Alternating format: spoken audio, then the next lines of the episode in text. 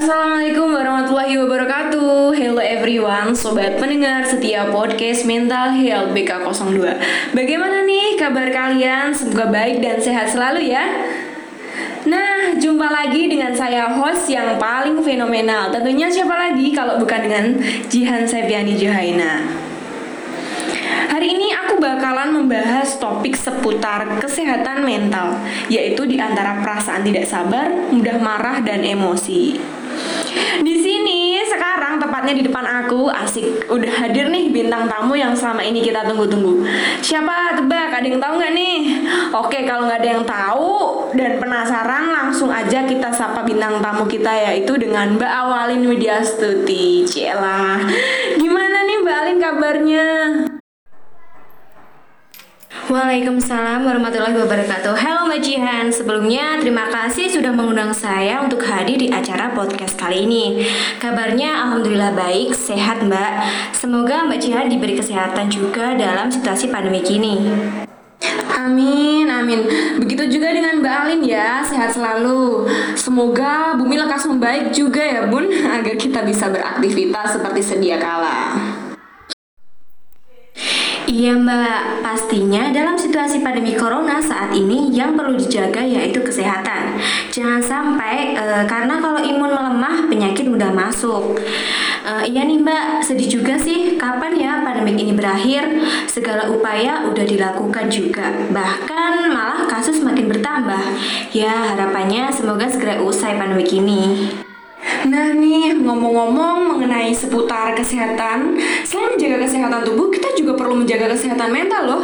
Karena kalau mental kita terjaga, hidup kita juga akan menjadi lebih baik. Nah, aku mau tanya sedikit nih seputar dengan kesehatan mental. Pernah nggak sih Mbak Alin tuh ngerasain perasaan tidak sabar, mudah marah, dan emosi gitu? Oke, baik Mbak. Sebelumnya saya akan menjawab pertanyaan dari Mbak Jihan seputar kesehatan mental. Untuk merasakan perasaan tidak sabar, mudah marah, dan emosi tentunya semua manusia pernah mengalami, terutama saya ya Mbak. Karena itu merupakan hal yang manusiawi bagi setiap manusia. Ngomong-ngomong, tema ini kebetulan cocok sekali untuk saya ya Mbak. Kadang saya juga merasa tidak sabar ketika ada suatu hal yang membuat saya merasa jengkel. Seperti ini sih hal sepele ya Mbak. Misal kalau teman saya ke kamar mandi, terus kebetulan saya juga kebelet nih. Saya suka geder-geder kan pintunya biar cepat keluar. Terus kadang teman saya juga jengkel dan kesel sama saya. Wah, memang ya Mbak, di dunia ini tidak ada orang yang sempurna. Orang seperti kita bisa juga gampang marah dan membuat hubungan tidak harmonis dengan siapa pun.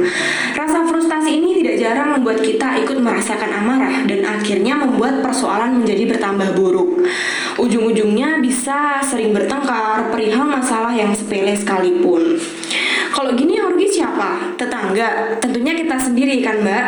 Tapi nggak cuma Mbak Alin aja kok. Saya pun sebagai host di sini, topik kali ini yang kita bahas memang cocok sama yang sering saya rasakan. Walah, baik mbak. Tapi tentunya kita pasti pernah mendengar ungkapan seperti ini. Aku sudah lama sabar sama kamu, tapi karena aku sabar selama ini, kamu menginjak-injak kepalaku. Aku tidak bisa sabar lagi, sabarku juga punya batas. Jadi, bagaimana? Apakah sabar kita adalah sabar yang sungguhan? Atau masuk ke dalam kategori memendam perasaan? Tapi kata orang nih mbak, kita itu harus sabar Nah, tapi kan sabar itu juga ada batasnya ya Terus batasnya kapan? Ya udah sabar aja gitu kali ya Memang tidak mudah. Yang penting kita punya niat serta berusaha untuk menjadi orang yang sabar agar Allah selalu menguatkan kita. Sebenarnya, kalau saya pribadi sendiri sih, sabar itu nggak ada batasnya, Mbak. Tapi kan setiap orang berbeda ya persepsinya. Semua itu sebenarnya tergantung bagaimana diri ini menyikapi tentang suatu masalah atau hal yang terjadi. Jadi gini mbak, kadang saya itu berpikir, orang aja bisa menghadapi sikap kita dengan sabar. Terus kenapa kita nggak coba untuk belajar sabar? Wah, iya keren sih ini. Kesabaran itu mungkin menyakitkan, tetapi kesabaran akan menjadi kesempurnaan di masa depan. Kesabaran itu juga bisa berujung menjadi perasaan mudah marah dan emosi loh. Gimana nih pendapat Mbak Alin dan mungkin Mbak Alin bisa nyeritain pengalaman yang pernah dirasain selama ini? Nah, iya Mbak. Kadang saya juga mendengar kata yang gini nih.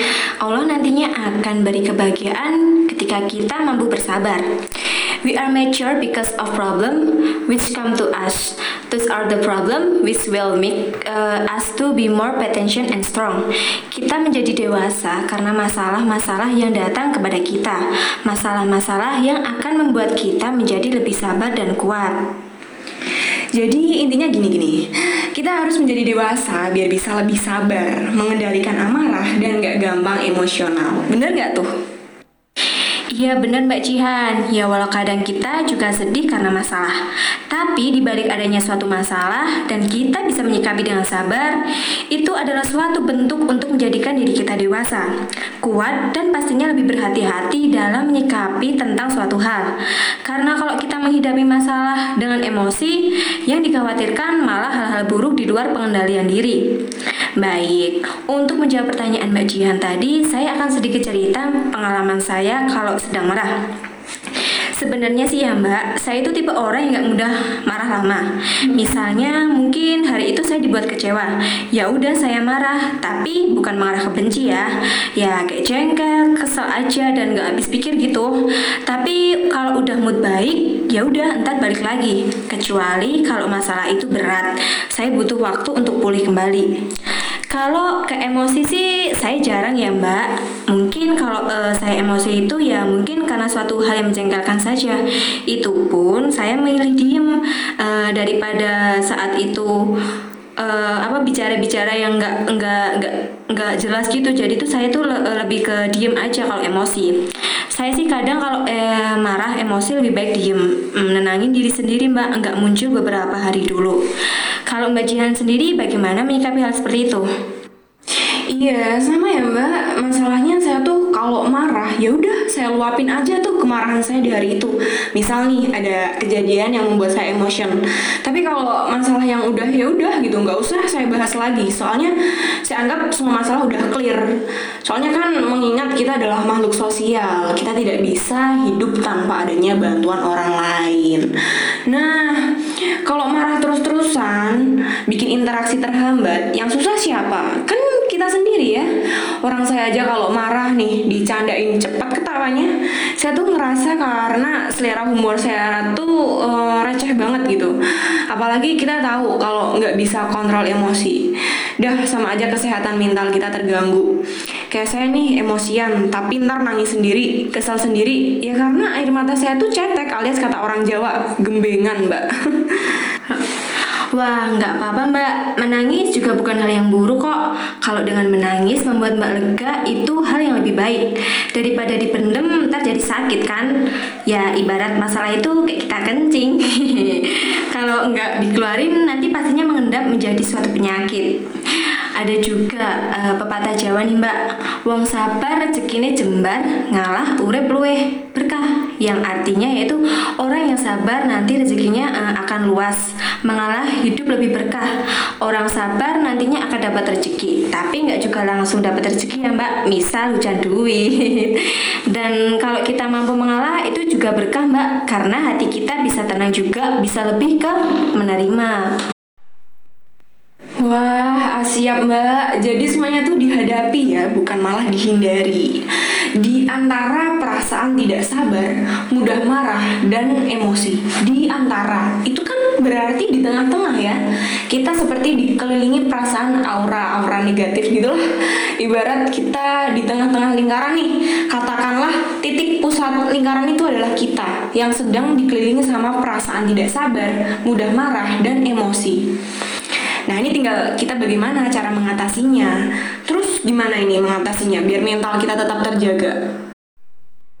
Seperti yang Mbak Jihan omongkan tadi, yaitu tidak ada orang yang sempurna. Orang seperti kita tersulut emosi alias gampang marah memang bisa membuat hubungan tidak uh, harmonis dengan siapa pun. Nah, maka dari itu uh, saya akan memberikan sedikit uh, strategi atau cara ketika menghadapi orang yang emosional. Yang pertama, yaitu Jangan ikut emosional. Memahami seseorang yang cepat marah dan emosional harus dilakukan dengan perlahan dan kesabaran ekstra. Terbawa emosi bukanlah jalan keluar, karena justru dapat membuat masalah menjadi lebih rumit. Lebih baik kita membiarkan seseorang yang marah dan menunggu sampai mereka tenang agar kemudian dapat diajak berdiskusi dengan kepala dingin. Jika kita semakin tenang, eh, lebih cepat juga mereka mungkin akan ikut tenang. Yang kedua yaitu berkomunikasi dengan baik.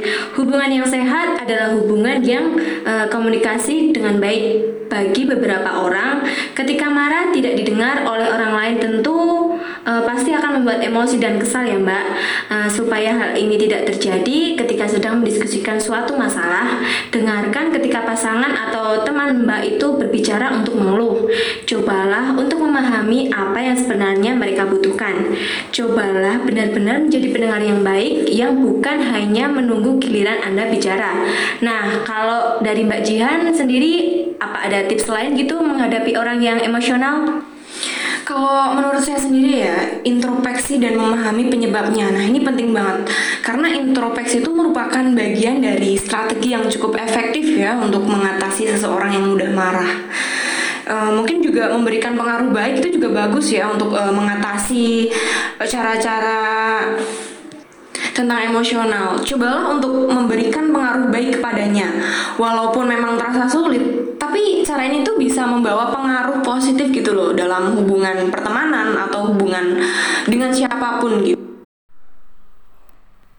Ini sepertinya saya dan sobat setiap pendengar podcast Mental Health BK02 sudah cukup termotivasi ya dari masukannya Mbak Alin untuk mengelola kesabaran, kemarahan, serta emosi agar kesehatan mental kita tetap terjaga dan menjadikan nggak ada sih yang mau kesehatan mentalnya terjaga? Pasti semua orang mau dong. Don't let your emotion get in the way of rational decision making. Jadi tuh jangan biarkan emosi anda menghalangi pengambilan keputusan yang rasional. Nah berpikiran rasional sangatlah penting untuk manusia menjalani kehidupannya. Yang menjadikannya bijaksana dalam menyikapi berbagai hal. Oke, terima kasih ya Mbak Alin sudah menemani diskusi tentang mental health kali ini. Mungkin lain waktu kita bisa berbincang lagi ya dengan topik yang lebih menarik pastinya. Baik, sama-sama Mbak Jihan. Makasih juga sudah mengundang saya dalam kesempatan kali ini untuk mengisi podcast Mbak.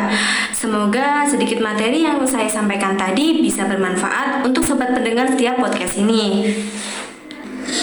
Iya, sama-sama Mbak Alin. Terima kasih juga buat pendengar setiap podcast Mental Health BK02. Semoga topik ini bisa bermanfaat untuk kita semua ya dalam menjalani kehidupan yang lebih baik. Thank you everyone. See you. Stay safe and stay healthy. Jangan lupa ya di masa pandemi COVID-19 ini kita semua untuk menerapkan memakai masker, menjaga jarak, dan mencuci tangan. Oke, bye-bye. Wassalamualaikum warahmatullahi wabarakatuh.